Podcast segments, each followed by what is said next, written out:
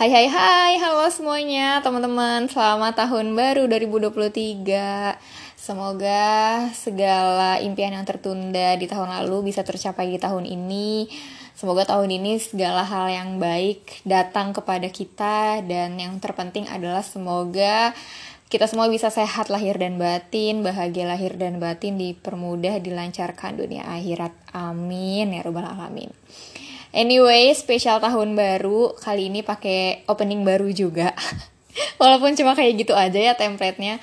Soalnya aku belum bisa untuk mm, menciptakan suatu musik gitu ya. Aku bukan komposer dan untuk pakai ya uh, yang free itu belum megang.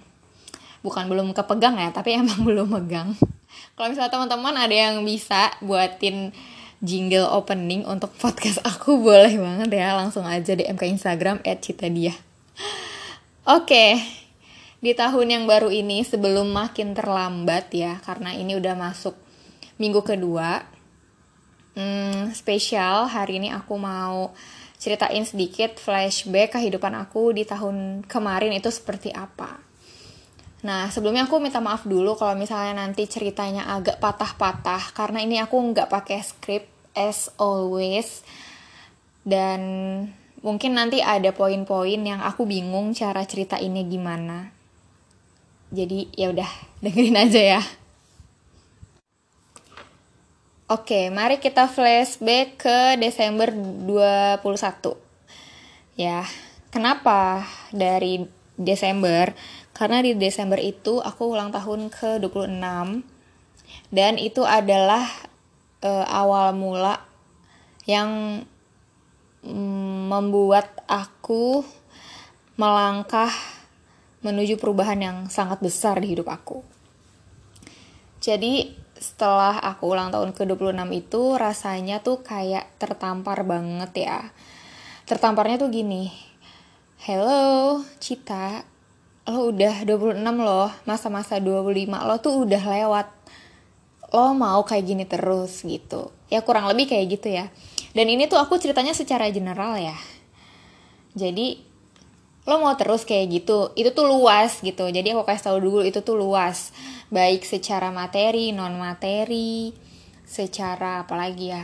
Secara mentali secara semuanya lah pokoknya deh jadi jangan dulu ada yang berpikiran oh ini menjurus ke sini oh ini menjurus ke situ. Nah gitu ya. Aku disclaimer dulu di awal. Ya kayak gitu ya teman-teman. Jadi aku ngerasa udah mm, tua banget nih gitu. Tua dalam arti di tahun 22 kemarin kan aku ulang tahun Desember 21 nih udah akhir tahun kan udah masuk udah deket ke 22 gitu 2022 maksudnya. Jadi biar gampang aja aku sebut 21 22 gitulah ya. Nah di tahun itu udah mulai ke trigger sebenarnya. Uh, ke trigger semua hal macem-macem deh. Campur aduk banget rasanya di situ. Yang pertama tentu soal umur soal umur dan hal yang aku lakukan.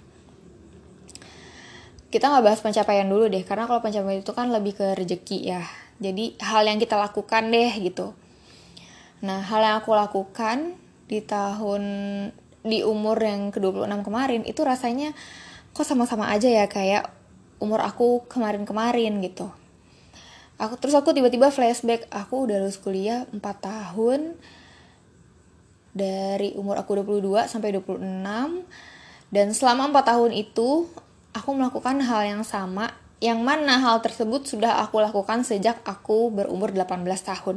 Jadi kebayang gak sih aku udah 8 tahun gitu melakukan hal yang sama, lakukan kegiatan yang sama. Sebenarnya nggak ada masalah gitu ya, secara teknis, secara materi itu nggak ada masalah sih. Kalau secara materi mungkin bermasalahnya adalah karena uh, tidak sesuai dengan ekspektasi. Nah, salahnya manusia itu selalu berekspektasi di awal, betul nggak? Tapi biasanya ekspektasi-ekspektasi itu muncul karena faktor luar gitu kan bukan karena faktor luar karena banyak faktor bisa jadi faktor dari internal diri kita sendiri bisa jadi juga faktor dari eksternal gitu kan nah terus uh, di umur segitu di tahun itu di awal 22 itu uh, sebenarnya nggak di awal 22 banget sih. Pokoknya peralihan lah di antara 21 ke 22 itu ada momen aku um, bertemu dengan seseorang yang aku ngerasa oh ada ya ternyata yang kayak gini gitu. Selama ini aku cari nih yang kayak gini kok nggak nemu nemu eh ternyata ada nih gitu kan. Sebut saja si X. Nah aku sebagai orang yang tidak mudah untuk jatuh cinta cie. Terus ketemu sama orang yang pas sefrekuensi sekonek itu gitu. Itu rasanya kayak wow amazing banget ya gitu. Soalnya selama ini kayak kalau ada yang hmm, mendekat gitu ya kok rasanya kayak ada aja hal yang bikin kayaknya gue nggak nyaman deh kayaknya hmm, gue nggak suka deh kayaknya gue nggak bisa nih menolerir ini gitu. Jadinya nggak cocok nggak cocok mulu dan capek nggak sih udah umur segini. Ya udah pokoknya singkat cerita uh, kenal deket sama orang tersebut yang pada akhirnya membawa kita ke obrolan yang lebih serius. Tapi tiba-tiba seperti biasa ya ghosting gitu ya tiba-tiba hilang tanpa jejak terus eh, tiba-tiba juga aku menemukan sesuatu yang mana hmm, intinya dia tuh pergi dengan seseorang yang baru dan orang yang baru itu uh, punya background pendidikan dan profesional yang lebih dari aku gitu. Nah itu adalah titik di mana aku ngerasa kayak wow gila. Ternyata uh, apa ya orang-orang yang aku rasa cocok sama aku yang aku rasa bisa bikin aku merasa nyaman nyambung terkoneksi itu mereka sukanya sama perempuan-perempuan yang seperti itu gitu bukan seperti aku. Ini terdengar berlebihan ya tapi aku ngalaminnya nggak cuma sekali dua kali soalnya gitu beberapa kali. Akhirnya dari situ aku mulai berkaca lagi gitu kan. Memang aku nggak bisa memungkiri kalau misalnya lagi deket sama orang terus orang tersebut nanya e, kamu sehari harinya kegiatannya apa? Kamu kerja di mana? gitu. Nah pertanyaan-pertanyaan kayak gitu yang pada akhirnya bikin mereka tuh mundur perlahan gitu. Nah akhirnya aku mikir juga kan apa gue salah ya dengan status aku saat itu yang begitu gitu. Uh, terus emangnya jelek banget ya image aku saat itu gitu. Dengan membawa label profesi tersebut gitu. Anyway profesinya bukan yang gimana gimana ya teman-teman. Cuma aku nggak enak nyebut di sini jadi bisa ya bisa bisa cari tahu sendiri lah sebelum aku ngantor aku siapa sih gitu. Nah boleh boleh. Dikepoin aja. Akhirnya dari situ aku merasa uh, kayaknya aku memang harus bergerak gitu. Kayaknya aku memang harus punya label yang lain gitu selain itu. Dan itu juga sebenarnya yang pada akhirnya sangat-sangat menampar aku. Dan mecut banget untuk apply-apply kerja kantoran gitu ya. Walaupun sebenarnya uh, kepikiran untuk terjun di dunia profesional itu udah lama ya teman-teman dari 2020 nih aku bocorin ya first time di sini. Jadi dari dari 2020 sebenarnya aku udah pengen banget. Tapi ya itu yang tadi aku bilang ketika kita akan melakukan suatu hal itu ada banyak faktor faktor internal faktor faktor eksternal gitu kan yang pada akhirnya membuat aku nunda nunda nunda terus ya itu tiba-tiba kayak gila gue udah empat tahun lulus kuliah gitu. Dan ya itu lagi dan lagi kayak ditinggal sama orang. Mungkin salah satu faktornya adalah karena yaitu ya label pekerjaan gitu. Ya udah akhirnya uh, itulah yang membuat aku sangat gila ya apply apply segala cara aku lakuin banyak banget belajar juga nanya sana sini sama teman-teman kepo-kepo juga di berbagai platform Google dan lain-lain sampai akhirnya membawa aku ke dunia profesional yang sekarang. Nah, itu adalah perubahan sangat besar yang terjadi yang bisa dibilang kelihatan mata ya. Untuk hal-hal yang tidak terlihat oleh mata itu banyak banget. Kayaknya kalau ceritain semuanya nanti bakal jadi panjang banget. Salah satu poin pentingnya adalah hmm, di tahun 2022 itu aku menyadari pentingnya bergerak. Jadi segala hal itu nggak melulu diukur dengan materi nggak melulu diukur dengan uh, berapa duit yang bisa gue dapet maksud aku gini loh iya sih realistis gitu tapi harus tahu batasnya harus tahu batasnya kapan kita idealis kapan kita realistis dan ketika realistis juga harus paham juga batasnya jangan sampai cuma sekedarnya doang dan pada akhirnya pasrah itu juga nggak baik sih. Tapi kalau terlalu yang muluk-muluk banget gitu ya menurut aku itu juga nggak sehat. Karena ketika kita terlalu melihat sesuatu yang besar terlalu muluk-muluk gitu dan pada akhirnya jadi tertanam di pikiran dan hati kita itu jujur serem banget karena aku pernah ada di posisi itu. Seremnya adalah karena kita selalu silau dengan hal-hal yang besar kita jadi bisa lupa dengan anugerah dan rezeki-rezeki yang kecil. Itu aku ngalamin loh dan aku baru menyadarinya sekarang. Misalnya karena kita ngejar uh, uang 100 juta misal ya karena kita ngejar uang 100 juta rezeki-rezeki yang kecil misalnya kita uh, dibeliin kopi sama adek di rumah gitu. Kita bisa lupa tuh dengan uh, bersyukurnya ketika wah adekku uh, perhatian banget ya beliin aku kopi. Bisa lupa tuh yang kayak gitu. Karena ngelihatnya nominalnya terus ah kopi cuma segini doang gue juga bisa beli. Nah kayak gitu gitulah ya contoh lainnya banyak cuma uh, aku bingung mau mention yang mana.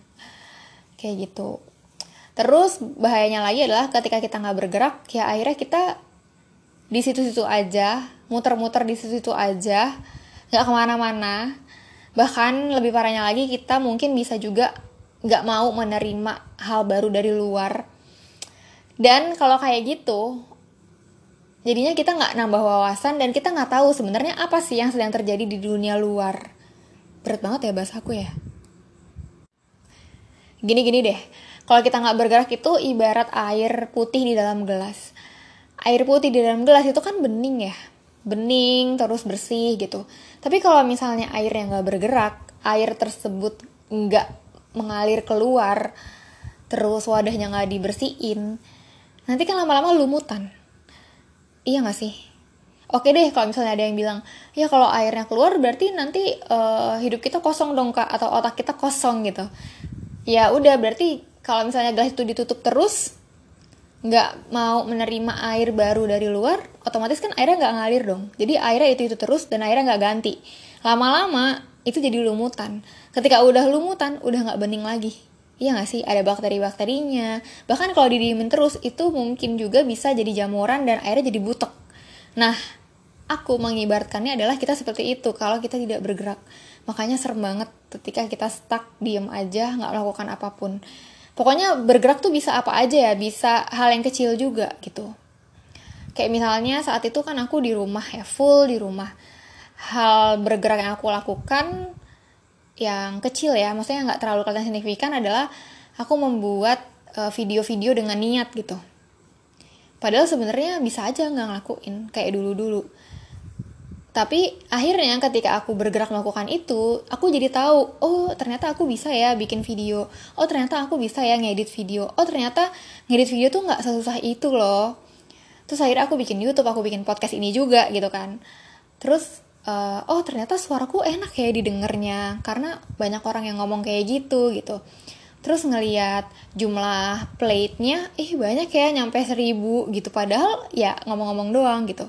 Nah coba bayangin kalau misalnya aku nggak melakukan itu aku nggak akan tahu aku ternyata punya skill bisa ngedit foto aku ternyata punya suara yang apa uh, enak didengar kayak gitu kan.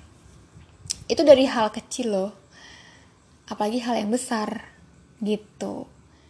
Dan tentu berhubungan sama jodoh juga. Iya nggak sih? Walaupun ada yang bilang eh nanti jodoh juga ada kok datang tapi kalau kitanya nggak bergerak kitanya nggak beredar di lingkungan yang gue maunya punya jodoh yang kayak gini gitu. Kita nggak beredar di circle itu ya terus gimana mau ketemunya gitu. Sama aja kayak konsep rezeki nggak sih? Iya rezeki itu pasti ada. Tapi kalau misalnya kita diem aja tidur terus ya gimana mau dapet ya nggak sih?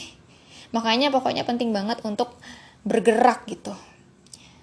Ketika bergerak pun niatin ya udah bergerak aja. Ya Allah aku pengen bergerak aku pengen beraktivitas aku pengen punya kegiatan baru gitu. Jangan melulu soal duit jangan ya Allah aku mau bergerak biar aku punya duit biar aku punya ini banyak itu banyak. Nanti jadinya lupa untuk bersyukur lagi gitu ya udah intinya kayak gitu ya teman-teman. Perubahan signifikan di hidup aku tahun 2022 dan aku merasa di tahun itu aku mendapat hidayah yang besar banget. Yang benar-benar mengubah pikiran aku. Dan aku merasa terselamatkan gitu dengan itu. Mungkin kalau aku nggak kayak gitu ya akhirnya aku nggak bergerak gitu kan. Jadinya gitu-gitu lagi terus masalahnya juga itu itu lagi terus juga akhirnya muter-muter terus tuh kayak lingkaran setan jadi kayak ya udah galau-galau aja lagi gitu ya ya udah segitu dulu ya karena udah 16 menit ini bakal panjang banget sih kalau dilanjutin Terima kasih teman-teman yang udah dengerin. Dadah.